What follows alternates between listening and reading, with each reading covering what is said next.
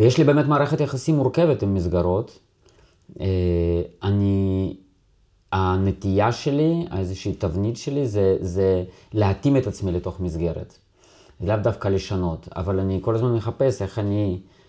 אה, ואני כאילו גדלתי, נולדתי ברוסיה, עוד כשזה היה ברית המועצות. ואז בעצם אחד הסיפורים, שזה גם סוג של מסגרת, סיפורים, אה, שאני חושב שמאוד טבועים בתוכי, זה ש, שככה זה, שהמסגרת ניתנת לאדם, והוא פשוט חייב להיכנס לתוכה, וכאילו, אה, כאילו להתאים את עצמו לתוך המסגרת הזאת באיזשהו אופן. ו, והמסגרות הן נוקשות, המסגרות שגדלתי בהן. אה, בדיעבד אני עובד עם זה במופע היחיד שלי, בעצם הדרך, ש, שממש כזה עברתי דרך נקודות מסוימות בביוגרפיה, אה, שקשורות באמת לנוקשות מאוד גדולה של המסגרות, לאלימות מאוד גדולה שיש כאילו, שכופה עליך, ובו זמנית, ובאמת, הרבה שנים הייתי במין תחושה כזאת שאני צריך לפרוץ את המסגרת, צריך לפרוץ, צריך... אבל בעצם אי אפשר לגמרי לצאת מתוך המסגרת, זה כאילו... זה... או אני לא יודע איך לפחות. אה, זה תמיד, אה, תמיד אנחנו יוצרים מסגרת חדשה ברגע שאנחנו... גם אם אנחנו פורצים מאחד, אנחנו ישר יוצרים עוד אחד.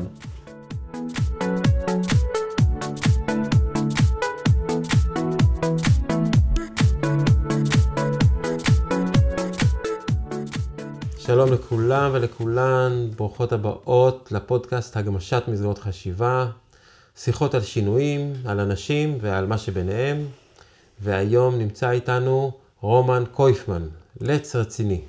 שלום. היי רומן. אהלן, שלום, זה, איזה כיף. כן.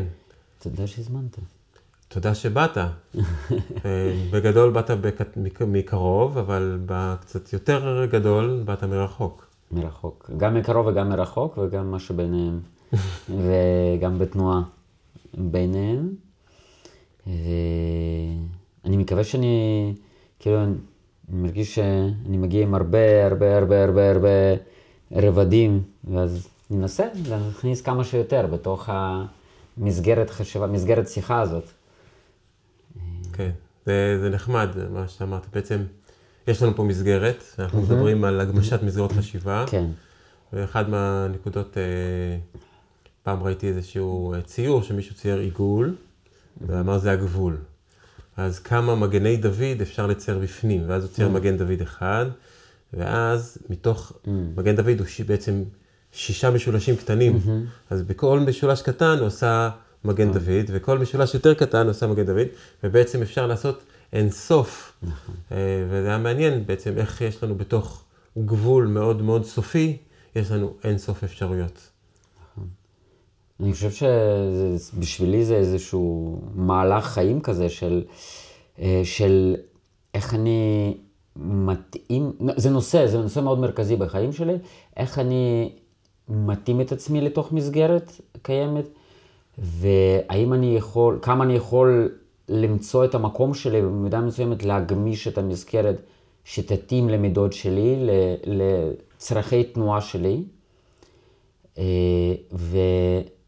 וכמה אני יוצר משהו אחר, או בתוך מסגרת או מחוץ למסגרת. אה, יוזמה גם בתוך, ה, בתוך המסגרת, או מחוץ לה. ואז, אבל זה, יש מסגרת אחרת. קשה לדמיין כאילו משהו שהוא אין לו מסגרת, זה כאילו, איך אפשר לדמיין דבר כזה? זה משהו כזה, לא יודע, דמיון לא תופס נראה לי. כן. חושב שכל ההתנסות שלנו פה בעולם הזה, זה התנסות בעצם ממסגרות, מסגרות מאוד מאוד קשיחות. Mm-hmm. והדברים שאנחנו יכולים להגמיש זה בעיקר את המחשבות שלנו, את המסגרות של המחשבה שלנו. כן. כן, זה גם באמת, זה באמת נכון. ככה אני לפחות באמת תופס את זה במידה רבה של מסגרות, ו... ויש לי באמת מערכת יחסים מורכבת עם מסגרות. אה, אני, הנטייה שלי, איזושהי תבנית שלי, זה, זה להתאים את עצמי לתוך מסגרת. לאו דווקא לשנות, אבל אני כל הזמן מחפש איך אני, אה, ואני כאילו גדלתי, נולדתי ברוסיה, עוד. כשזה היה ברית המועצות. ואז בעצם. אחד הסיפורים, שזה גם סוג של מסגרת, סיפורים, אה, שאני חושב שמאוד טבועים בתוכי, זה ש... שככה זה, שהמסגרת ניתנת לאדם, והוא פשוט חייב להיכנס לתוכה, וכאילו, אה, כאילו להתאים את עצמו לתוך המסגרת הזאת באיזשהו אופן. ו... והמסגרות הן נוקשות, המסגרות שגדלתי בהן. אה, בדיעבד אני עבד עם זה במופע היחיד שלי, בעצם הדרך, ש, שממש כזה עברתי דרך נקודות מסוימות בביוגרפיה, שקשורות באמת לנוקשות מאוד גדולה של המסגרות, לאלימות מאוד גדולה שיש כאילו, שכופה עליך, ובו זמנית, ובאמת, הרבה שנים הייתי במין תחושה כזאת שאני צריך לפרוץ את המסגרת, צריך לפרוץ, צריך... אבל בעצם אי אפשר לגמרי לצאת מתוך המסגרת, זה כאילו... זה... או אני לא יודע איך לפחות. אה, זה תמיד, אה, תמיד אנחנו יוצרים מסגרת חדשה ברגע שאנחנו... גם אם אנחנו פורצים מאחד, אנחנו ישר יוצרים עוד אחד. ככה, זו איזושהי מסקנה יותר בוגרת שלי. אה, כן. אז בוא נעבור דרך מסגרת שיש לי. ש... כן, יאללה. בפודקאסט הזה אנחנו בדרך כלל עושים רגע של שקט בהתחלה. וזה נותן אה, גם לנו איזושהי הזדמנות ככה לשקוע ולהיכנס פנימה ולמצוא שם את מה שרוצה לצאת, וגם הזדמנות למי שמאזינה ומאזין לנו ככה להיות אה, מסוגל ככה להתחבר למקומות אה, יותר שקטים ושלווים, וככה בעצם להיות יותר מחובר ויותר יותר במוד של ספיגה ושמיעה של mm-hmm. אולי דברים חדשים שיעזרו לו וייתנו לו השראה להגמיש את מסגרות החשיבה שלו. אתה מתח... איך אתה מתחבר לשקט? אני אוהב שקט, אני גם... אה, זה אתגר, אני חושב שבעבורי אה, לפחות זה אתגר מאוד גדול לייצר שקט פנימי, שק... שקט של החשיבה. אמ, אני יכול כזה לנוח בתוך המצב לרגע, אבל החשיבה רצה. ואנשים לא תמיד קולטים את זה עליי, כי, כי אני נראה גם בן אדם מאוד שקט, אבל החשב, אז לייצר שקט פנימי, אני באמת חושב, כאילו, ממש מרגיש את זה שבזמן האחרון במיוחד, עיקר העבודה הפנימית שלי זה להאט. כי כל הזמן יש דהרה פנימית, אני כמו ברכבת דוהרת, ו... וכל הזמן אני מרגיש שיש סיפורים אה, שכל הזמן רוצים לשאוב אותי פנימה, בוא, בוא, בוא איתנו, בוא לצד הזה, בוא תתמוך בזה. לא, אתה צריך ללכת לשם. זה, זה כל הזמן מושכים את האדם, אותי, ואני כל הזמן צריך רגע לנשום ו- ולהאט, להאט, להאט. אה, כי אלמנט האש מאוד חזק. ככה, כאילו, אני חווה את זה עכשיו. והרוח שמלבה את זה. זהו. אז, אז איך, איך אתה מצליח לעשות שקט? איך אני מצליח? אני מרגיש שכאילו זה... זה מין עצירה פנימית כזאת, זה כמו... הדימוי שיש לי זה בן אדם שהולך ורגע, כאילו אפילו עוצר באמצע הצעד, כאילו מרים רגל ורגע, ולנשום. לנשום ורגע ול, ולעצור, וללכת כאילו נגד הזרם, נגד ה, הזרם הפנימי או הזרם החיצוני. מה שאני לפחות עושה זה ממש כזה רגע, אני עכשיו באריזות, פינוי הבית, אז אני רגע כזה עוצר, כאילו ממש כמעט מושיב את עצמי, נושם רגע, יושב בוהה בחלל, נושם, ו- ואז ממשיך. כאלה דברים. לי זה גם מאוד עוזר למדר את החשיפה לרשתות, פייסבוק וכאלה. זה תהליך כבר ארוך, זה... טוב. כן, אז אה, נשמע... דיברתי הרבה. בטח, זה פה, באת בשביל לדבר הרבה. כן. אה, אם היית יכול לדבר בצורה אה, קוונטית, לדבר רב-מימדית, ואז מי שהיה רוצה היה שומע את ה-level הזה, ומי שהיה רוצה את הזה, ומי שרוצה קצת יותר עמוק היה נכנס כזה, כמו במצגת של פרזי, שאתה יכול להיכנס. אולי יום אחד זה יהיה איזשהו שינוי, כי עכשיו אה, יש לנו זמן מסוים. אתה מתחיל בזמן מסוים, נכון. ואתה הולך. אה, ואין את המשחק הזה ש... רגע, עכשיו אמרת אה, שאתה בעצם באריזות, רגע, הייתי רוצה להתעמק בזה. נכון. כאילו, בוא נעשה פה, בוא נגדיל, בוא נגדיל דווקא את הקטע הזה. ואולי אולי יום אחד אה, מישהו יוכל אה, לעשות איזושהי הקלטת סאונד אה, או וידאו אה, שיהיה קוונטית, ואז אה, בכלל לחשוב בצורה הזאת. זה. אבל אה, נתת עצות על איך להיות בשקט, אז זה היה בעצם, קודם כל לשבת, לנשום, לבהות בחלל. זה נראה לי התחלה טובה.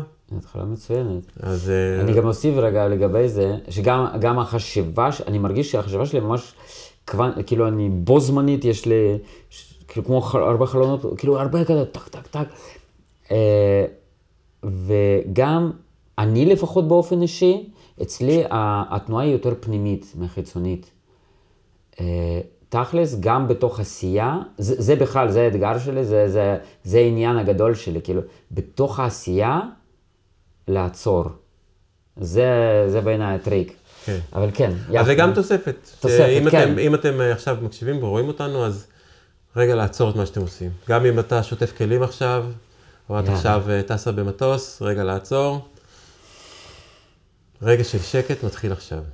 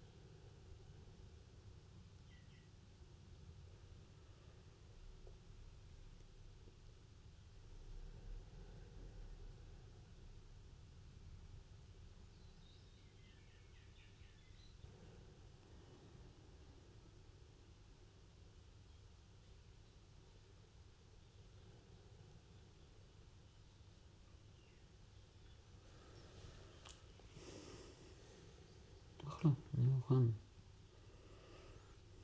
איפה היית? איפה אתה? אמ, גם וגם. אה, כל הזמן, בו זמנית, בהרבה רבדים, בהרבה מקומות. גם בתוך הרגע שקט הזה, שהיה היה כמו מקלחת חמה טובה כזאת. כזה, אה, להרפות רגע לתוך זה, ובו זמנית גם חשבתי על דברים, גם חשבתי על עבודות, וחשבתי על, אה, על אריזות של הבית, ובו זמנית נשמתי וגם הרגשתי את הגוף. פשוט להרגיש את האנרגיה זורמת בתוך הגוף, שפתאום הכל חי ו... ונפתח, אה, וקפיצות כאלה ביניהם. ולנשום. לנשום, לנשום, לנשום, להקשיב, להגיב. זה משפט שהולך איתי, זה משולש של, אה, למדתי אותו מאלונה פרץ, אה, שמורה לאלתור, יותר מזה, לא יודע איך להגדיר את זה, שפת הרגע. אה, לנשום, להקשיב, להגיב. מין תזכורת כזאת, סימנייה שאני שם בתוך עצמי. איפה למשל לאחרונה השתמשת בזה? זה ממש בילט אין כבר בתוכי, ואני כל הזמן מזכיר את זה. גם נגיד עכשיו כשאני אורז, או שאני מסדר, או שאני רץ לטלפון בשביל, לא יודע מה, לחפש עבודה, או לסגור משהו, אני רגע לנשום, ואז להקשיב, והתשומת לב הולכת, אצלי לפחות, גם החוצה וגם פנימה. כאילו לתוך התנועה של הפנים, ו- ואז לצאת לתגובה. תן לי דוגמה שמשהו שקרה לך, ש... שיכול להיות שאם לא היית עושה, ש... שזה תרם לך מאוד שעשית את זה, ככה שהשתמשת בעצם בשיטה של אה, אלונה. וואו. בואו נראה רגע. מקרה ספציפי. ספציפיות זה אתגר, אני צריך להתאמן על ספציפיות. אמ, מה זאת אומרת שאתה צריך להתאמן על ספציפיות? אה, הרבה פעמים יותר קל לי בתוך המימד של החשיבה, לחשוב ולדמיין דברים. ולפעמים אחרי שאני מדמיין משהו, באיזשהו מקום כבר אין לי צורך לעשות אותו באמת. ו... וכשאני מדמיין דברים, אז אני גם לא תמיד חייב לדמיין את זה עד הסוף. אני גם לא תמיד יכול לדמיין את זה עד הסוף. זה מין כמו דימוי כזה, כמו סרט כזה שאני פתאום רואה, ובשנייה הוא עובר מהלך של שנים, וזהו, אני יכול להמשיך הלאה. יכול, יכול, יש לי מופעים שבניתי רק בתוך הדמיון שלי. אה, ואחרי זה להביא אותם למרחב של הפיזי, לקונקרטיות, לספציפית, כאילו ממש לעשות את הדבר, זה קשה. לי לפחות. וגם להיזכר, נגיד, אני מדבר עכשיו, לנשום, להקשיב, להגיב, אלתור, אבל פתאום ל- ל- לשלוף מהזיכרון רגע מסוים, זה, זה אתגר, בשבילי זה אתגר. אה, אני אקח אותו. אולי זה גם משהו שפועל בניגוד לאלתור. כי האלתור זה בעצם לחיות את הרגע. ובעצם כשאני מבקש ממך משהו ספציפי, אז רגע, זה ללכת לעבר. אבל זה כבר לא מעניין אותך, כי כבר עשית את זה. אה, כן ולא, כי אלתור הוא, תמיד ספציפי בעצם. אה, בתכלס, הכל ספציפי. אנחנו, זה, זה רגע מאוד ספציפי מה שקורה פה כרגע. גם מי שמקשיב לנו, זה, זה רגע מאוד מאוד ספציפי וחד פעמי, ועוד פח, ו, וכבר רגע אחר. ו- ואלתור זה כל הזמן, זה, זה להיות בתוך הרגע, בתוך הספציפיות הכי גדולה. באמת, לשלוף את זה, אבל זה גם, אני שולף את זה עכשיו. אני חושב שזה יותר אתגר פנימי שלי, של, אה, של התמקדות מסוימת, של כזה, של מחויבות אולי, אולי ספציפיות זה מחויבות. פתאום אני חושב על זה. אני חושב ש... בעיקר ההזמנה לבקש משהו ספציפי, זה איכשהו לרדת מהתיאוריה. בדיוק, כן. וזה בדיוק מה שאמרת, שזה מאוד ישר עובר אותך לשכל, למחשבה, כמו סרט. בדיוק. אז אה, זה איזשהו תיאורטי כזה, אבל אה, לא צריך בכוח. אה, לא, לא, זה מעניין. כי זה גם באמת, זה או במחשבה או מאוד בפיזי. למקום שאין מילים, אני כאילו חווה, אני חש, זה גם מאוד מפותח אצלי. אבל כאילו להביא את זה לאמצע, אה, להביא את זה למילים, ו... ו סליחה, לא רק מילים, מילים של... את, את המקרה הספציפי שבו...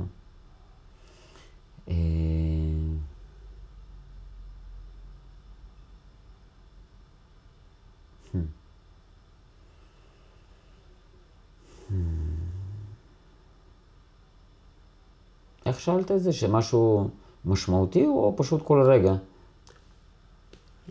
עבר, הרגע הזה עבר, עבר, חלף. הזה עבר. עכשיו, עכשיו זה קרה. עכשיו נשמתי, עכשיו ישבנו, עכשיו נשמתי, עכשיו... כשנכנסתי לפה הייתי עייף, ותוך כדי זה שהתחלנו לדבר, אז התעוררתי, ואני כבר יכול לדהור הלאה. ולרגע עצרנו ונשמנו, ואני מרגיש שפנימית אני יותר, אה, יותר נחתתי. ועכשיו כל השיח שאנחנו מנהלים הוא כבר קצת ממקום אחר. וכשאנחנו מתמקדים בזה, ואנחנו מתמקדים בנקודה הזאת, של הלנשום, להקשיב, להגיב, של, של הספציפיות, זה לוקח את השיחה שלנו למקום אחר, למקום, כאילו, למקום שאנחנו נמצאים בו. כי כבר יכולתי לספר מיליון סיפורים אחרים. מה, איזה סיפור היית רוצה לספר? אה, הסיפור שהכי הכי מעסיק אותי כרגע, זה המעבר שלנו לפורטוגל. אני ממש חי בתוך זה, וכמו, קצת כמו דג במים, ואני עוד לא לגמרי מעכל את זה. בוא תספר מה, מי זה אנחנו, רק okay. אוקיי. מי שלא מכיר אותך. ו... אז אנחנו, כן. אנחנו זה אני אה, ובת זוג של לימור, והילד שלנו ים, שהוא בן שמונה. אה, ואנחנו כבר הרבה שנים, אני ומור, בעצם, כן, כבר מאז שאנחנו ביחד, וזה בערך מ-2010, אנחנו מדברים על לצאת למסע. אה, לצאת למסע פיזי בתוך העולם. ואנחנו נשארים בארץ, ושנינו בעצם לא טסנו, לדעתי, בערך מ-2007-2008 כזה. אנחנו פה, ואנחנו כל שנה מעלים את זה.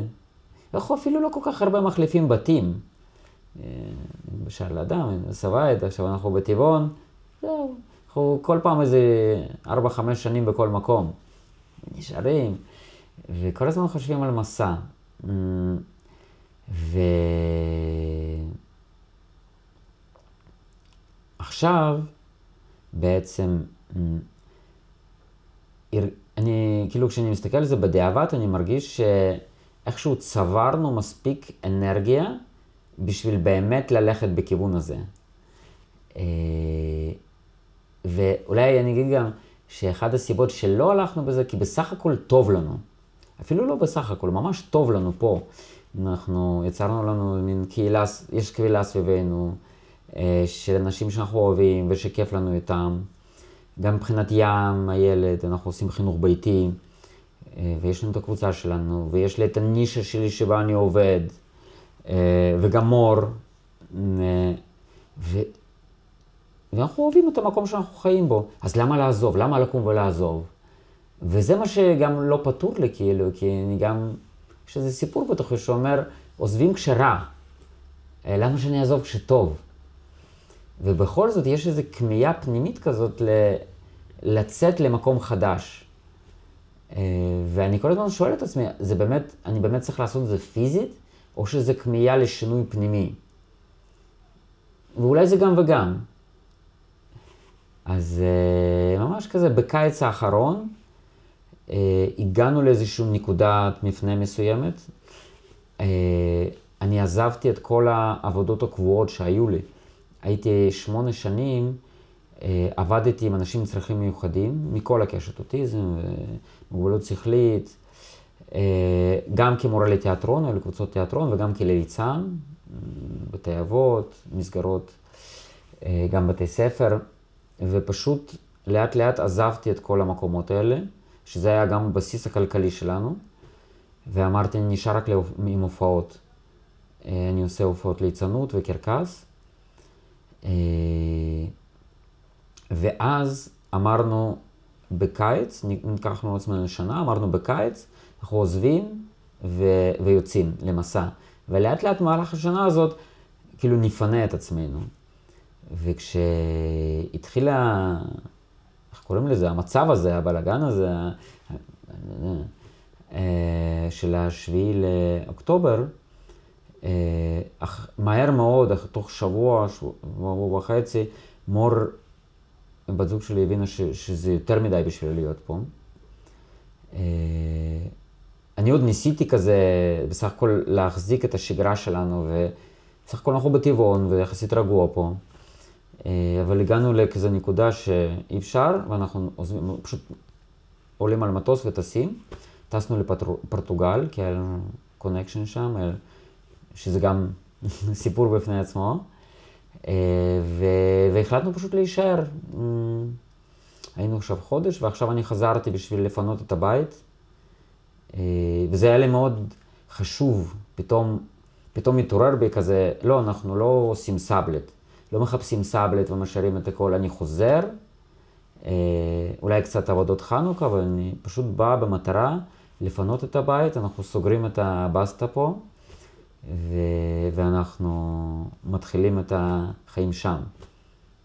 אם כי אנחנו עדיין שומרים על קשר, משפחה פה, חברים פה, אני רוצה להגיע לעבודות, כלומר, משהו, זה, זה לא ניתוק מוחלט. גם לא כמו לפני מאה שנה, אתה עוזב לארץ אחרת, זהו, שכח מזה. כן, לא צריך ללכת רחוק. בדיוק. יש את המעבר שלך מברית המועצות לפה. נכון, נכון, נכון. שזה היה כן ללכת לארץ אחרת, ולא יודע, חזרת לשם? לא. זה היה ב-93, הייתי בן 15 וחצי, וזה באמת היה מציאות אחרת. ושם דווקא באמת היה, הרגשתי שלא טוב לשם, שזה מקום, ובאמת גם בשנתיים לפני העזיבה, או שנה, שנתיים, אה, נותקו לי הרבה מהקשרים שהיו לי, עם כל החברים מה, מהילדות והכל, ובעצם די מצאתי את עצמי לבד, אה, בלי עתיד. אני לא יכולתי לדמיין את העתיד שלי ברוסיה, שבתוך המעבר של מברית המועצות והתפרקות ברית המועצות, פשוט לא יכולתי לראות את העתיד שלי. אני חושב שגם ההורים שלי. ו... וכשבאנו לישראל, אז באמת עזבנו את רוסיה. לא היה את העניין של לבוא לעבודות, וזה, חברים, ולא חזרתי לשם מעולם, מאז. אה, גם לא, אף פעם לא הרגשתי איזשהו צורך לנסוע לשם. כן, טיילתי באירופה ובהודו ובטורקיה, אבל רוסיה לא, לא הייתה לי איזה קריאה לרוסיה, לחזור לשם. אה, אבל עכשיו זה אחרת לגמרי. גם אני מרגיש שהעולם אחר, אה, וגם אני. נגיד עכשיו, לחזור מפורטוגל לפה, לשבועיים, זה קלי קלות. אפילו הסתכלתי על עצמי קצת מהצד ואמרתי, וואו, לא יצאתי מהארץ יותר מעשר שנים, זה כמעט 15 שנה, לא יודע כמה. ו, ופתאום אני טס לפורטוגל וחוזר, והולך לטוס עוד פעם, וזה כאילו, זה מרגיש אחלה, זה, זה, אני נהנה מזה אפילו, אה, מהמעבר הזה. אה, כן. לפעמים ב... כשאנחנו עוברים, אז אנחנו צריכים לראות את המקום שעזבנו, אנחנו רואים אותו מרחוק, רואים כן. אותו במרחק של הזמן, רואים אותו במרחק של המרחב, mm-hmm. של החיבור. איך, איך זה נראה לך, מה שקורה פה מאז שעזבת? אני עוד לא, עוד לא במרחק, אני עוד, אה, אני עוד קרוב, אני עוד גם, אני גם מחזיק את המציאות פה, ואני גם שם, אה, וזה מאוד מאוד טרי. אני בתוך הדבר הזה, שקורה, אז אני בעצם מוצא את המילים תוך כדי, את, ה, את התובנות תוך כדי. אה, וגם בצד שני, אני גם לא הייתי לגמרי בפנים, גם כשהייתי פה. כי אני מרגיש, כאילו, מה זה בפנים? בחוויה שלי, ישראל, כמו כל מקום אחר גם, היא, היא לא איזה מקשה אחד. אפרופו, אם אנחנו מדברים על חשיבה ומסגרות חשיבה, אני חושב שזו אשליה מאוד גדולה לחשוב שזה איזה מקשה אחד, וזהו. כאילו יש פה מלא מלא תת קהילות וקהילות קטנות וחברויות, ובסך הכל ביום יום אנחנו בקשר עם, עם מספר אנשים מאוד ספציפיים. אה, ואם לא נותנים יותר מדי כוח וסמכות ל, לכל מיני טלוויזיה ול, ולאנשים יודעי דבר, שאומרים לך מה זה הדברים האלה ואיך הם צריכים להיות, אז אתה בעצם מגלה את עצמך ביחסים מאוד אינטימיים וספציפיים עם אנשים מאוד ספציפיים. אה, אז למה אני אומר את זה בעצם? איפה הייתי? איפה החוט המחשבה שלי? אה, אז כש... כן, אז גם כשהייתי פה, אז, אז באמת לא הייתי בקשר עם, עם רוב, ה, רוב מדינת ישראל. ו, ו, ואני באמת גם, גם בתוך נגיד ב... אין לנו טלוויזיה, אני חושב שמאז שעזבתי את הבית של ההורים שלי לא הייתה לי טלוויזיה מעולם. אני בן 45 ועזבתי בגיל 21, אז משהו כזה. אה, ואני כן אה, נשאב לתוך פייסבוק נגיד הרבה פעמים, אבל גם שם נוצרה לי איזה מין נישה שלי, של החבר'ה מהקרקס ודברים כאלה, דברים שאני רואה. אה, אז, אז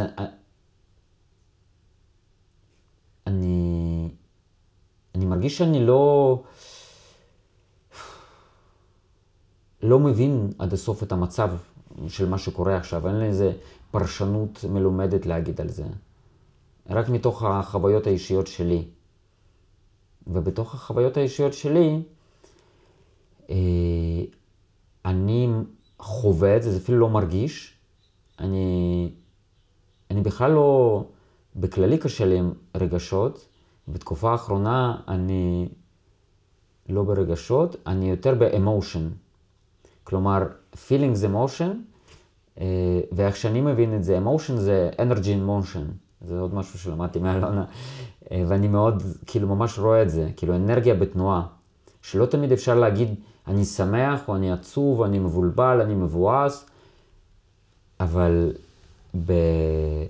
בחודש וחצי האחרונים, אני חווה את עצמי בעיקר כמו עמוד חשמל מתח גבוה. כזה. ואני ישן מעט, ואני מאוד נמרץ, וזה כזה, בוער ודוהר פנימית, ויש לי תחושה שאני לא לבד בתוך הדבר הזה, ש... שפה ספציפית בישראל, זה, זה מאוד עכשיו, מאוד מאוד אינטנסיבי. פורטוגל זה אחרת. מה אחר שם? אה, לפחות האזור שאנחנו נמצאים בו, ואנחנו נמצאים באזור כפרי, בחווה אקולוגית קטנה, ספירלה, מקום מאוד נחמד ומעניין. מרגיש שאני עושה פרסומות לדברים שאני אוהב. מעולה, תעשה, תעשה כן, כמה שיותר. ספירלה. ואנחנו נשים כישורים לכל יאללה. המקומות, וגם לאלונה וגם לספירלה. מעולה. ו... ספירלה אקולוג'יקל וילג'. אנחנו ממש כזה בחווה, מוקפים בכפרים קטנים, והקצב הוא אחר והכבישים ריקים, ורואים את הכוכבים בלילה חזק, כי אין הרבה אור מסביב, והטבע הוא עוצמתי. ואני גם, אה, כאילו, אני הרבה שנים הולך יחף, והרבה פעמים בחורף אני קצת, קצת מאט את היחפנות שלי, כי גם אחד הסיפורים שספגתי מהילדות, שהרגליים חייבות להיות חמות. אתה חייב, חייב, זה הבסיס, לא משנה מה, הרגליים חמות. ו... ועכשיו קצת הלכתי יחף שם, ו...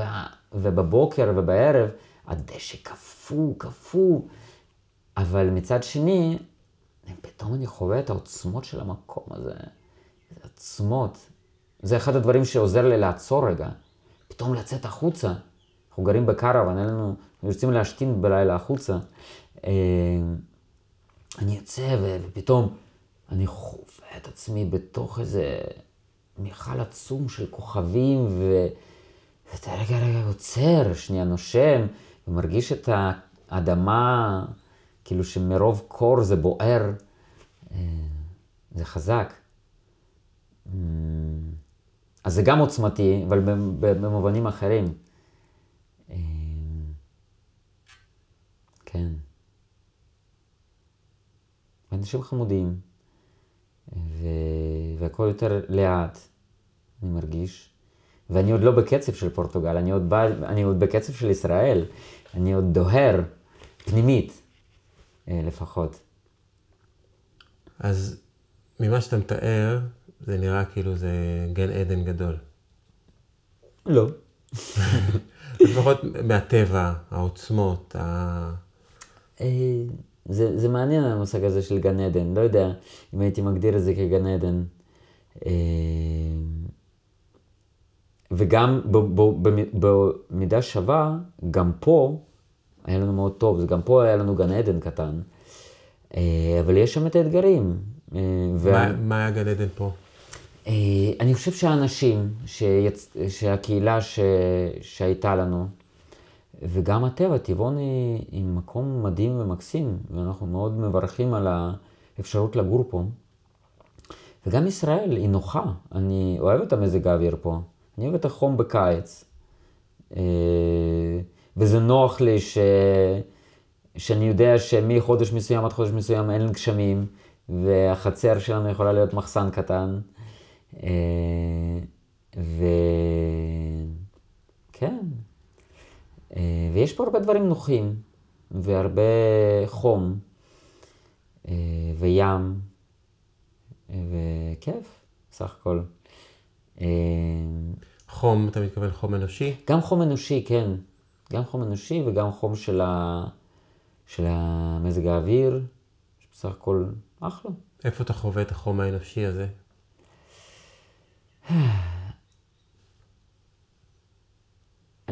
ב, ביחסים, ב, ביחסים עם אנשים ספציפיים, עוד פעם, אני, אצלי זה מאוד ספציפי. מצחיק, אני באמת קורא לזה כל הזמן ספציפיות, בשבילי זה, כאילו, אני בקשר עם אנשים ספציפיים. והאמת, אני גם רואה גם, גם שם וגם פה יש חום. יש, יש הרבה אנשים שאני פוגש, קצת בא לידי ביטוי אולי בצורות אחרות, אה, אבל זה נעים. גם שם נעים. וזה לא גן עדן. כאילו, לפחות, ב, נגיד, האתגרים שלנו זה.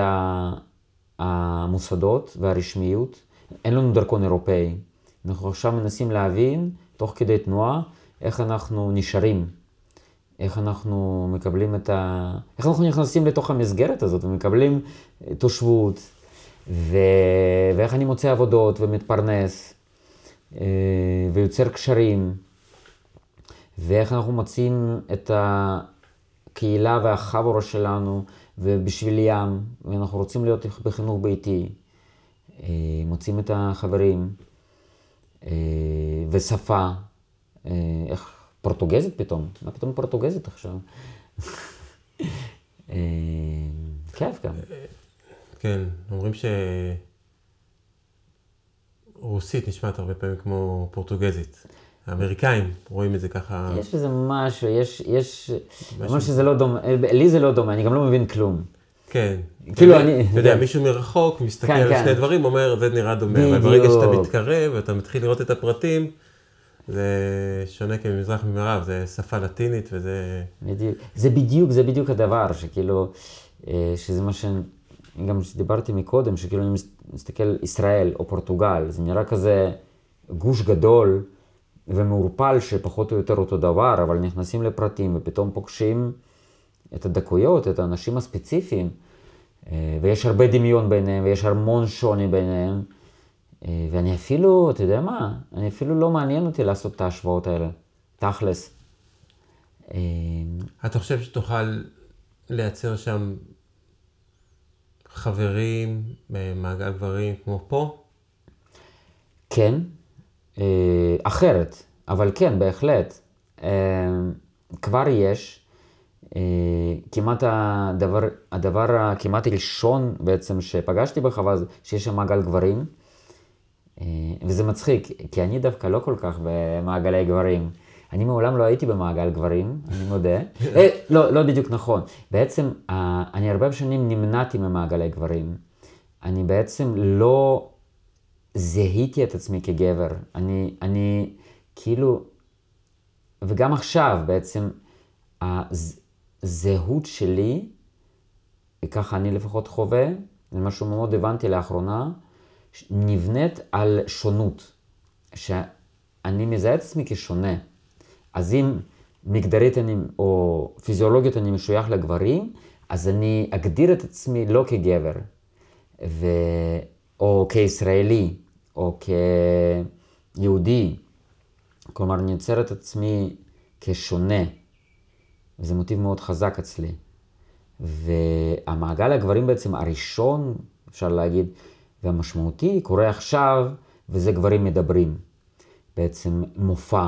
אנחנו, אנחנו שבעה פרפורמרים ומוזיקאי, שיצרנו מופע שנקרא גברים מדברים, אנחנו רוצים איתו בארץ עכשיו, אה, כבר אה, יותר משנה, שהוא בעצם, אנחנו באים כגברים ומתעסקים, עוד פעם, כל אחד מביא את הקול הספציפי שלו, את הנושאים הספציפיים שלו, שהרבה פעמים הם אוניברסליים, אבל עצם העובדה שאנחנו גברים ואנחנו גם כאילו באים מתוך הגבריות שלנו, זה פתאום נותן לזה דגש, לא יודע מה אחר, אבל זה דגש מאוד ספציפי של הדבר הזה. וזה נורא מעניין. זה, וזה אחד הדברים המשמעותיים שאני, שאני בתוכם, ו, ואני כזה אומר, מה, עכשיו כשזה נוצר אני אעזוב את הארץ? כאילו, כאילו, מה, מה, מה קורה פה? אה, אני רוצה לבוא לכל מופע, לא אכפת לי, אני אצטרך, גם אם, אתה יודע, אנחנו חבורה גדולה, כרגע זה עוד לא ממש כלכלי, אבל יאללה, אני אטוס, אני, אני אשלם על הכרטיס טיסה בשביל לבוא להופיע. אה, אה, זה, זה כל כך בוער וזה כל כך משמעותי, וגם הפידבקים שאנחנו מקבלים מאנשים, הם כל, גם מנשים וגם מגברים דרך אגב. אנשים כאילו, יש, יש פה משהו מאוד משמעותי, מאוד חזק ונכנס לתוך העומקים. וזה גם חוויה שלי וגם של הרבה מהצופים. בכלל, כאילו, להשמיע את הקול כגבר, אבל מאוד מאוד אישי וספציפי של כל אחד. במיוחד בתקופה הזאת של... שהייתי אומר, כאילו, לפני כמה שנים הייתי אומר שאין לי מה להגיד כגבר, כי כאילו, גם ככה יצרנו יותר מדי בלאגן. אבל לא, זה דווקא, זה הזמן. יש איזה משהו באיכות של מעגל גברים, של חשיפה. נכון. והשיתוף. וכשאני ראיתי את ההופעה שלכם, אז זה היה בשבילי ההתעלות של החשיפה. כי בעצם, כשבאים למעגל גברים, אז אומרים, יש איזה כלל כזה, מה שאומרים במעגל נשאר במעגל, וזה איזשהו כלל כזה שמנסים לשמור אותו. ואתם אומרים, זה נשאר במעגל, אבל זה פה, אני, אני ישר אומר את זה לכולם, יש פה אנשים שמצלמים את זה, אתה יודע, מילא כשאתם הולכים ועושים את זה, נגיד, ב, לא יודע מה, בפתח תקווה, אבל פה בטבעון, שזה הקהילה שלכם. וכולם מכירים אתכם, והתלמידים שלכם, פה, ואתם מספרים את הדברים האלה, זה היה כזה, וואו, להגיע לאינטימיות כזאת, בתוך חלל כל כך גדול, ולהעיז להגיד את הדברים האלה, זה היה ממש ממש מרשים. תודה. וזה, כאילו בעיניי זה הכרחי, זה כאילו אחרת, אה, אחרת אין סיבה לעשות את הפרפורמנס הזה, כי זה גם, כי זה גם מעגל גברים שקורה בלייב, אבל הוא בעצם פרפורמנס. אה, וזה דגש מאוד חשוב, זה גם, זה, אנחנו לא רק מדברים, השם יכול להטעות, אנחנו גם, יש המון תנועה, קול, מוזיקה, מילים, תאורה, הכל. זה מופע, זה מופע פרפורמנס שהוא 100% אלתור, אה, והוא, והוא קורה כאן ועכשיו, והוא חשוף. וזה גם מרפא, אני כאילו מרגיש שלפחות בשבילי, המרחב האומנותי, הפרפורמטיבי, הוא מקום של ריפוי. כל ההופעות שיצרתי, כל הפרפורמנסים, הכל, היה בהם, זה תמיד אישי. אני אף פעם לא הופעתי בתוך תיאטרון עם... זה כאילו תמיד מאוד אישי, וזה תמיד בא מתוכי. וזה... ואני עושה את זה גם בשביל עצמי, גם בשביל הקהל וגם בשביל עצמי. כאילו, ואז באמת החשיפה הזאת היא... זה חלק מהדבר. אבל כן. אבא שלך ראה? לא. אבא שלי לא ראה את המופע הזה, גם אמא שלי לא עדיין. אה, דווקא אני, אני אשמח אם יבואו לראות. אה, הם ראו... בעיניי מופע, אפילו אה, יצרתי מופע יחיד, לפני, שאני בעצם הדרך, שזה מופע, אני קורא לו מופע קומי פואטי לקהל בוגר. אה, וזה, הוא מאוד מבוסס על האוטוביוגרפיה שלי, ושם אני מת, מתעסק גם עם עלייה לארץ וגם עם הצבא ועם כל הדברים, וההורים שלי כן ראו את זה פעם אחת. אה, אני חושב שהם מפרגנים, הם מאוד גאים בי. והם מאוד תומכים בכל מה שאני עושה, שזה, יש להודות להם על זה, אני מאוד מודה להם על זה. ואני לגמרי שלם עם זה שהם יבואו לראות, הלוואי. אה, הלוואי שהם יעברו את זה. וגם אחותי, יש לי אחות אחת. אני מאוד אשמח אם תבוא לראות את המופע הזה של הגברים. כי? אה, כי זה חלק ממני, זה כאילו, זה אנשים שבסך הכל עם כל הקשיים אולי, עם כל האתגרים, הם אנשים מאוד קרובים אה, באיזשהו אופן. וא' כל אני מאוד אשמח שכולם יראו את זה. אה, ו... יש לי, זה נכון שיש לי איזה מין איזה מין קמיצות מסוימת ש, שהמשפחה תראה אותי כל כך חשוף. אה, אבל בו זמני, וגם, יותר נכון, לא, הקיבוץ שלי הקטן, הוא לא שיראו אותי חשוף, אלא שזה יפגע בהם. שמשהו שאני אביא לשם, שהם יכולים אולי לפרש את זה כאילו אני, כאילו הם אשמים במשהו. כי זה לא נכון. אין בזה שום, כאילו באמת שום אשמה, אני באמת מאוד אוהב את ההורים שלי ואת אחותי, ואני לא חושב שיש להם אחריות על החיים שלי, ושהם צריכים לקחת אשמה. אה, כי זה באמת דברים ש, שלי, ש, ש, ש, שהאחריות שלי. אה, ואני קצת כזה, מקווה, האם הם, ש, שלא יעלבו, שלא ייפגעו מזה, שלא, אני לא רוצה שהם ייפגעו. אה, זהו, זו הסיבה היחידה שאני קצת מתכווץ, אבל מצד שני, אני חושב שזה, שיראו את זה, יאללה, למה לא? דווקא כן. אתה, זה מאוד מעניין שאתה מדבר ככה, וכל הגישה שלך היא כל כך פורצת גבולות וכל כך הרבה תחומים. מאיפה, מאיפה קיבלת השראה? זאת אומרת, זה, זה, זה לא בא לך מברית המועצות. אה, אולי במידה מסוימת כן. אה, זה מצחיק, אני דווקא הרבה, אני גם בעצם מאוד, אני ככה חווה את זה מאוד סטגלטן.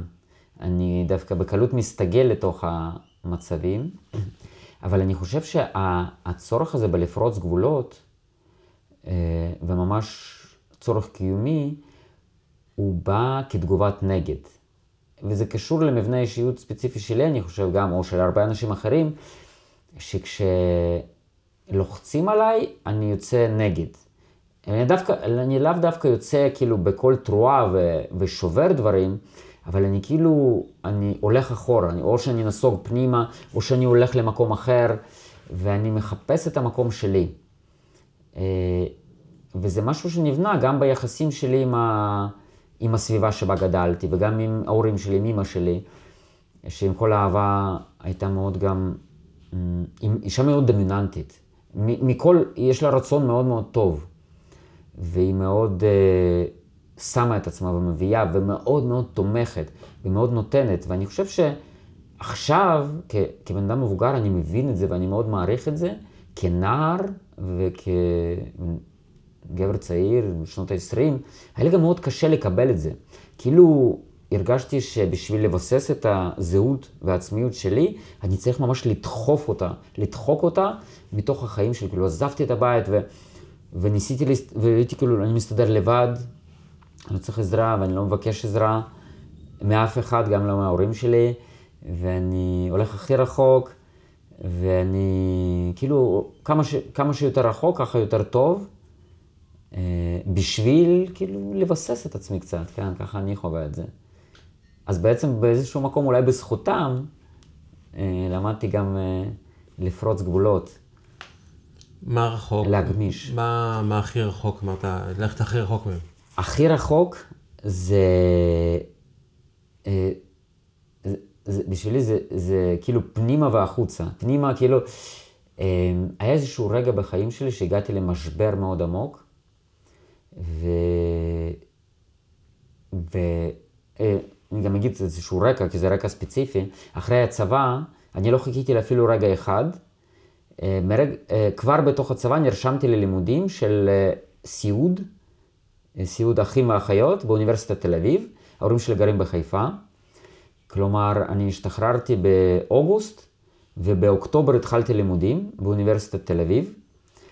עברתי לגור במעונות, וכאילו החלפתי את המדים הירוקים במדים לבנים של האח, ונכנסתי ללימודים גם מאוד אינטנסיביים. אה, אה, בדיעבד אני יכול לראות שזה היה הרבה בגלל הפחד. פחד מ- מלצאת ממסגרת, כי, כאילו הייתי בבית ספר וישר התגייסתי, כאילו לא היה לי רגע, אני, גם בגלל שעלינו לישראל, אני סיימתי את הבית ספר טיפונת יותר מאוחר. כאילו סיימתי את הבית ספר, את הבגרויות, ובאוגוסט כבר הייתי על המדים. אה, ואז אה, זה היה בלתי אפשרי בשביל בכלל לדמיין מה אני עושה לבד בעולם הזה. אז ישר הלכתי ללמוד משהו עם מדים אחרים. אה, וגם, זה היה פרקטיקה, זה מין חינוך רוסי כזה של... זה מקצוע, וזה תמיד טוב ותמיד נדרש, ויאללה. וקל להתקבל לזה, לא צריך פסיכומטרי גבוה. אמ, אז, אה, וקיצור, נכנסתי, למדתי שנתיים, לקראת, באמצע של השנה השנייה, נכנסתי למשבר מאוד עמוק, אה, כי בעצם, כאילו, התשתי את עצמי עד הסוף. הניסיון, אולי זה היה אחד הפעמים שבהם באמת דחפתי את עצמי לתוך המסגרת, ש... שלא באמת, שהיה לי קשה להיות שם. אה, ולקראת השנה השנייה נכנסתי למשבר במצב של, אמרתי, וגם לא ידעתי איך לצאת מזה. כאילו עוד לא היה לי את האנרגיה הפנימית הזמינה של להגיד, לא טוב לי, אני קם והולך. אה, אני משנה, אני מחפ... כאילו פשוט לא, לא, ראיתי, לא ראיתי עתיד. ואמרתי, אם עד הקיץ, מעניין שהקיץ חוזר הרבה פעמים אצלי, עד הקיץ, לפני כמה חודשים, המצב לא משתנה, אני מתאבד. זה אמרתי, אני לא יודע אם באמת הייתי עושה את זה, אבל uh, הייתי במוד כזה. Uh, ו, ואני חושב שאז גם הייתה הפעם הראשונה שבצורה מובהקת התפללתי. כאילו, ואני גדלתי בברית המועצות, כלומר, הכיוון הוא מאוד ריאליסטי. אני חושב שזו הייתה הפעם הראשונה בתוך המשבר הזה שפניתי ל... לאלוהות, למה שקראתי לו, לא משהו ספציפי, לא יהדות, נוצרות או משהו כזה, לא ספרים, לא בית כנסת, פשוט ישבתי ואמרתי, אלוהים, או כל כוח אחר, אני בבור עמוק, אני במשבר, אני, אני לא מצליח לצאת מזה לבד. זה יהיה גם הרגע שכאילו, שהבנתי שאני לא יכול לצאת משם לבד. אני, אני חייב עזרה. אה, והעזרה היא, וכאילו, וזה קרה בן רגע, כהרף עין. ומה שקרה, שפגשתי את מה שנקרא חומרים פסיכודליים. אה,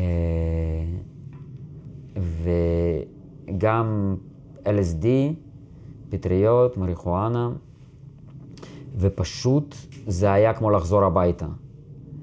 אה, זה היה כמו כזה ללכת במדבר מותש ופתאום להגיע לנווה מדבר ולקפוץ לתוך המים, כזה וואו. פתאום העולם נפתח, בעיקר ה-LSD והפטריות וזה, ופשוט נכנסתי לתוך זה, ובעצם בסוף השנה, במקום להתאבד, עזבתי את הלימודים, ונשארתי בתל אביב, ופשוט עבדתי כשומר, אה, ועשיתי כמעט כל שבוע, הייתי על אסד במסיבה, עם חברים, לבד, אה, הייתי הרבה, במשך שנתיים, זה היה מרכז החיים שלי. ועשיתי את זה, כשאני מסתכל על זה בדיעבד, קצת כמו בן אדם נואש כזה, שקצת מנסה לברוח, או מצא את ה... פתאום תפס את הבקבוק המים ושותה ושותה ושותה ושותה, ולא יכול לעצור. וממש, וגם זה היה מהלך כזה של למחוק את העבר, כאילו הרגשתי שאני חייב, אני חייב לכתוב סיפור חדש, ו... וזה הדרך שלי, קודם כל אני מוחק, מוחק, מוחק, מוחק. אני חושב שדי דפקתי את הזיכרון שלי. אה, נורא, אני חושב שמאז נורא קשה לי, יותר קשה לי מפעם להתרכז, להתפקס, כאילו לשבת על משהו.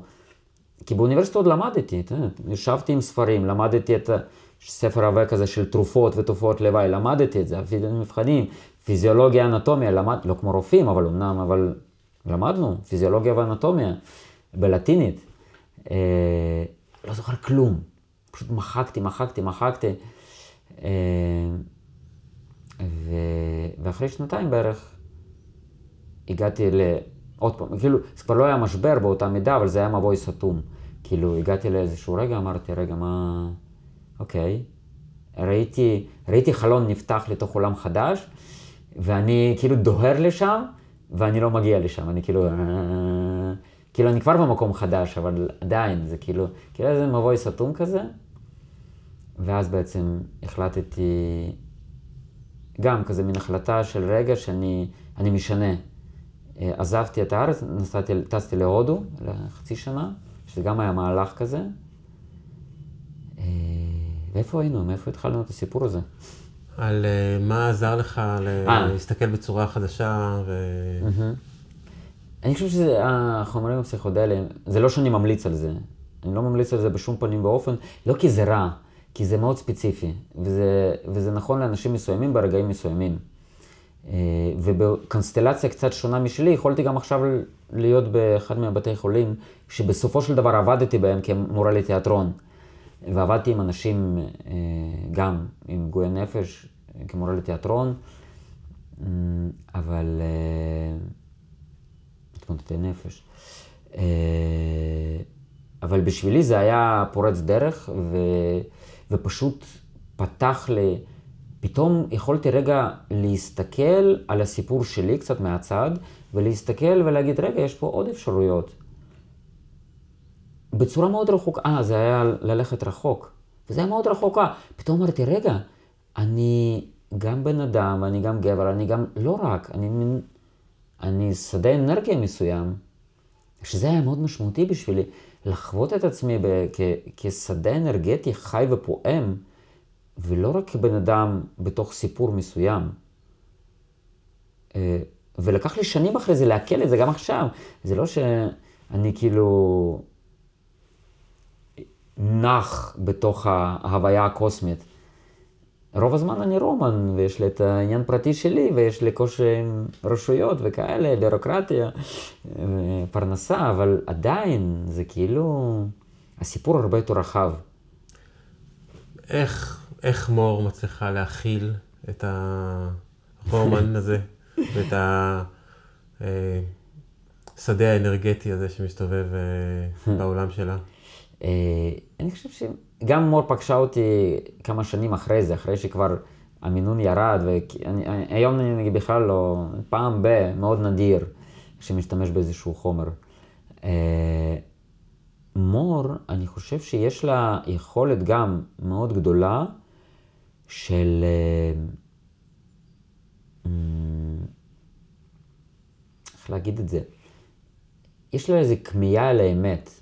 והיא מוכן, יש איזו יושרה פנימית של, של להודות ש, שנגיד משהו הוא, הוא, הוא נכון.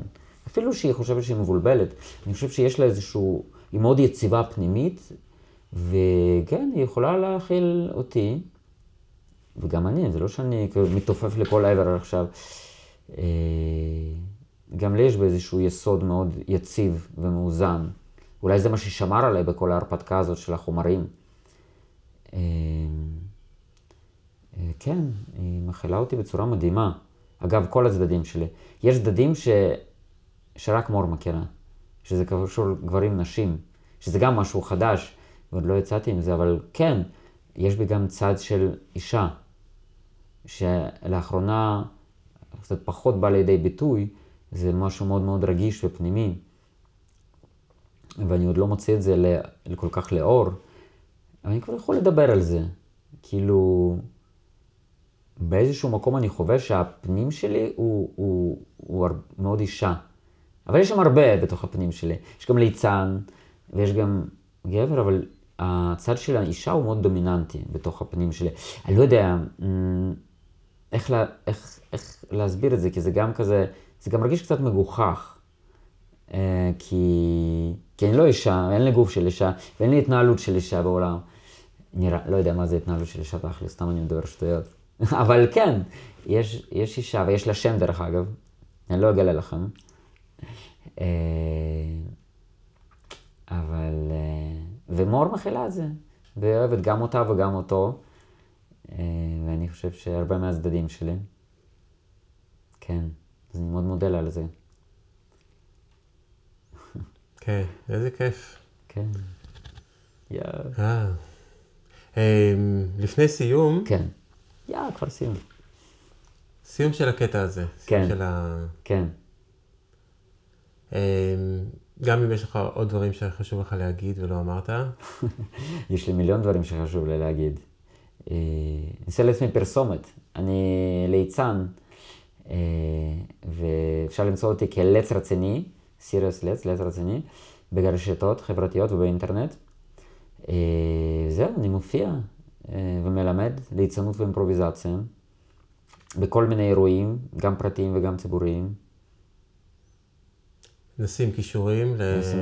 יש לי המון מה להגיד על ליצנות ואלתור, זה כאילו, זה, זה עולם, זה צריך עשרה פודקאסטים רק לדבר על ליצנות, ומה זה עושה בחיים שלי, ואיזה השפעה יש לזה בעיניי על אנשים אחרים בכל מיני שדות. איזה השפעה יש לזה בעיניך על אנשים אחרים? ליצן, בעיניי, זה, זה אחד מהארכיטיפים קודם כל, ככה אני רואה את זה. בתוך כל תרבות יש את הליצן שגם עוסק בפריצת גבולות, אבל גם בשמירת גבולות, והוא גם משקף לאנשים את עצמם, יש לו יכולת כזאת, אבל גם כאילו פותח קצת מעבר, כאילו, אני חושב שלליצן, אולי זה הגדרה שאני מתחבר אליה, ליצ... ככה אני רואה את זה, ליצנות זה, זה איזושהי יכולת לשחק עם, עם מה שיש. וליצן, בניגוד לשחקן, אין לו קיר רביעי, כלומר ליצן כל הזמן ביחסים עם הקהל שלו גם, עם עצמו, ובעצם זה מין יכולת כזאת לצאת, זה, זה חובה, אני חושב שבתור ליצן אתה חייב לדעת לצאת מתוך הסיפור, אתה גם, זה בו, בו זמנית, אתה גם בתוך הסיפור המאוד מאוד ספציפי הזה, של נגיד ליצן, אני עושה משהו, נופל לכד, מועך לי את האצבע, זה נורא כואב ואני עצבני ואיי, ובו זמנית אני רואה את עצמי מבחוץ ואני רואה את הקהל שלי מבחוץ, ואני יודע שזה הטיימינג הקומי, ועוד רגע אנחנו צ'יק עושים shift ומחליפים לקטע הבא. אני בוכה, ואז אני הולך למשהו אחר, או אני משנה את זה, כן? זה היכולת, השיפטים זה היכולת של ליצן. אה, וזה משהו שאתה אומר, זה משהו להראות, איזושהי יכולת שחשוב להראות לסביבה שלנו, לחברה שאנחנו נמצאים בה. זה יכולת, אני חושב אתה ש... אתה עושה את זה? אני משתדל. אני חושב שזו יכולת שחשוב לתרגל, גם לכל אדם, לא רק שהוא ליצן. ונגיד אני עבד, יצא לי לעבוד עם 40 אנשים דווקא שהם לא, מעט, שהם לא ליצנים או שחקנים מקצועיים. זה אנשים מהחיים שרוצים קצת להכניס את האיכות המשחקית הזאת שיש לליצן לתוך החיים שלהם. ו... וזה ממש תרגול. אה, כאילו, זה, זה, זה, זה כאילו, היכולת לעשות שיפטים, זה כאילו אנחנו, אני מרגיש נגיד עכשיו, המצב הזה בישראל, אנחנו, בתחושה שלי האישית, ואני מתנצל עם זה, כאילו אנחנו נמצאים בלופ, אנחנו שוב באותו לופ, כמו לפני אלפיים שנה ולפני אלף שנה, והם באים להרוג אותנו ואנחנו הורגים אותם, וכאילו, ומתי נוכל לעשות shift? לא רק כיחידים, כאילו, בן אדם פרטי עושה shift, אבל כמדינה, כלאום, כלא יודע מה, כמשהו יותר גדול, ה shift הזה של לצאת מהסיפור רגע לראות, אוקיי, מה קורה פה? אז מה, מה נראה לך שיכול להיות shift כזה? כמדינה? אין לי מושג, אני בכלל לא מסתכל על זה כמדינה. אנשים, אנשים יחידים, וזה מה שמרכיב את ה shift של המדינה. ומה ה shift של המדינה? אני לא יודע, מבחינתי שיבטלו את המדינות האלה כבר. אה, כאילו, אני מבין כנראה שעדיין יש צורך במערכת הזאת, אבל... אה, נגיד ללכת לפורטוגל זה shift? זה shift אישי מאוד אה, שלי, של גם, כן, במצב הזה להגיד, רגע, כרגע הסיפור שקורה פה, הוא לא תומך בי, לא, לא רלוונטי. אני יכול להסתדר פה, אני יכול גם לתרום פה הרבה, ואני גם עושה את זה בכל מיני דרכים, אבל עכשיו אתה יודע מה? אפילו לא ביחס למה שקורה בישראל. זה עכשיו אני רומן, אני צריך לעבור למקום אחר בשביל לחוות משהו אחר, בשביל ללמוד משהו אחר, בשביל להתקדם, לפתוח משהו, איזה דף אחר, וזה מה שאני עושה. וזה בלי קשר. זה לא בגלל שרע פה, בגלל שטוב פה, וזה לא כנגד אף אחד. זה באמת פעולה בעד עצמי. כן.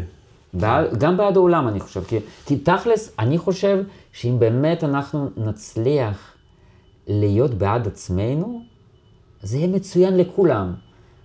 זה בכלל לא יהיה אנוכי.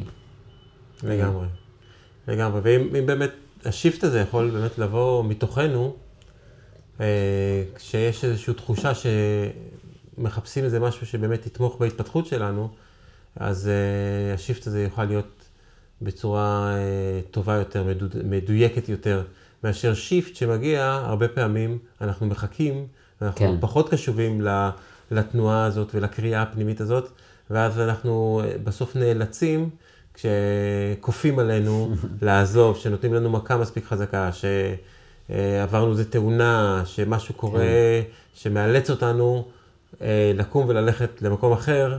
אה, וזה מה שסיפרת עליו גם בהתחלה, שזה מה, זה מה שחשבת שצריך לחכות לו. כן. אה, וזה מאוד מעניין, ואני חושב שזו השראה מאוד מאוד גדולה להקשיב לקולות הפנימיים ולבצע אותם כשהם עוד קטנים, ולא לחכות למכות שיגיעו אחרי זה. הלוואי.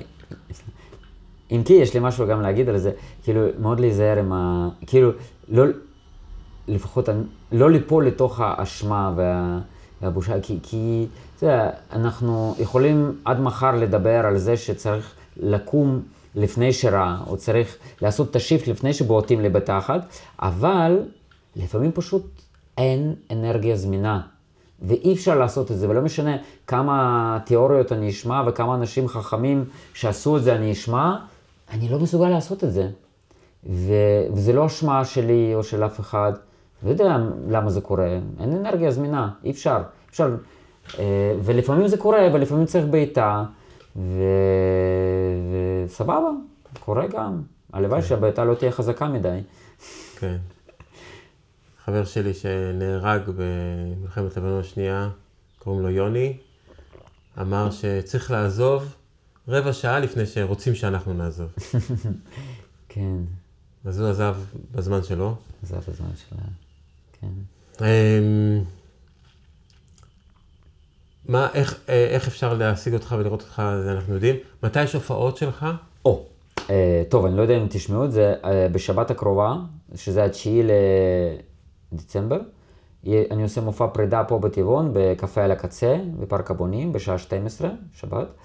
אה, אם תספיקו להגיע בשמחה, אני אשמח לראות אותך. מופע ליצנות לכל המשפחה. אה, חוץ מזה, אה, אין לי כרגע משהו כזה פתוח לקהל הרחב, לא בארץ. אפשר למצוא אותי לעץ רציני, ואז אני מעדכן על מתי הכל. יש עוד פעם מופע של הגברים מדברים? שאלה טובה. אנחנו, עוד אין לנו תאריך הבא. אה, כאילו, מה שקרה פה בזמן האחרון, כאילו העיף את כולם.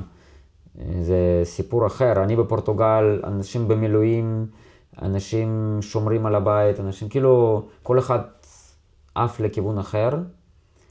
אה, זה באמת היה גם מאוד קשה כזה, פנימית גם, לאסוף אותנו ולהתאסף. זה היה מאוד טוב. אבל גברים מדברים, אה, תחפשו אותנו אולי בפייסבוק, אה, או דרכי ולעץ רציני, אני גם מפרסם על הגברים מדברים כל פעם שיהיה מופע. אה, וזהו, תמצאו אותנו. מעולה. אמ, מסר? מסר אה, לעולם, מסר למור ולים, שעכשיו בפורטוגל. אה, וואו. אה, לנשום, להקשיב, להגיב. כן. פשוט כל פעם לשים את זה כתזכורת כזאת במוח, בגוף, אפילו, לא, אפילו דרך המוח להכניס את זה לגוף. אה, ש... ש... הרבה פעמים אנחנו, אני לפחות מרגיש שהרבה פעמים דו- דוהרים מדי מהר. לנשום, אפילו בקול. אני מאוד עושה את זה הרבה. אה, אם זה קשה בציבור, אז לבד, להוציא קול. לעשות נשימות, להקשיב, להקשיב פנימה, מה שזה אומר לכם, להקשיב החוצה, ואז, ואז התגובה כבר מגיעה מעצמה. כי בעצם כש, כשמצליחים, זה גם משהו שלמדתי מאלונה, ותרגלתי הרבה שנים ואני עדיין מתרגל את זה, כשמצליחים להיות בתוך המצב הזה של נושמים ומקשיבים, התגובה קורית. כאילו הצעד הבא קורה. ואז להקשיב לצעד הבא וללכת איתו. מסר? זה מסר. ככה. ומה הצעד הבא? הצעד הבא שלי, אני עכשיו חוזר הביתה, וממשיך לארוז. הבית שלנו נראה כמו תוהו ובוהו אחד גדול, ואני ממיין ומפנה מלא דברים. אה, אני לא יודע אם תספיקו לתפוס אותי, לא יודע מתי הפודקאסט יצא. אה, תיצרו איתי קשר, אולי יש משהו מעניין בשבילכם. אבל uh, אני מקווה שבשבוע, כאילו ב-17 לדצמבר אני כבר טס לפורטוגל, אחרי שהבית כבר ריק וכל הדברים במקומם. ובפורטוגל מתחילים, uh, הצעד הבא שלי בפורטוגל, יש לי כמה צעדים לעשות. גם קודם כל להבין איך, איך חוקית נשארים שם, תושבות וכאלה, ואיך עובדים. Uh, הופעות, הופעות רחוב, נראה. זהו. יש תוכנית. יאה, איזה כיף שבאת. תודה. ושתפסנו אותך פה שאתה בישראל. יאללה, איזה כיף. אני נותן הרבה השראה, אני בטוח למי שמקשיב. תודה, תודה רבה.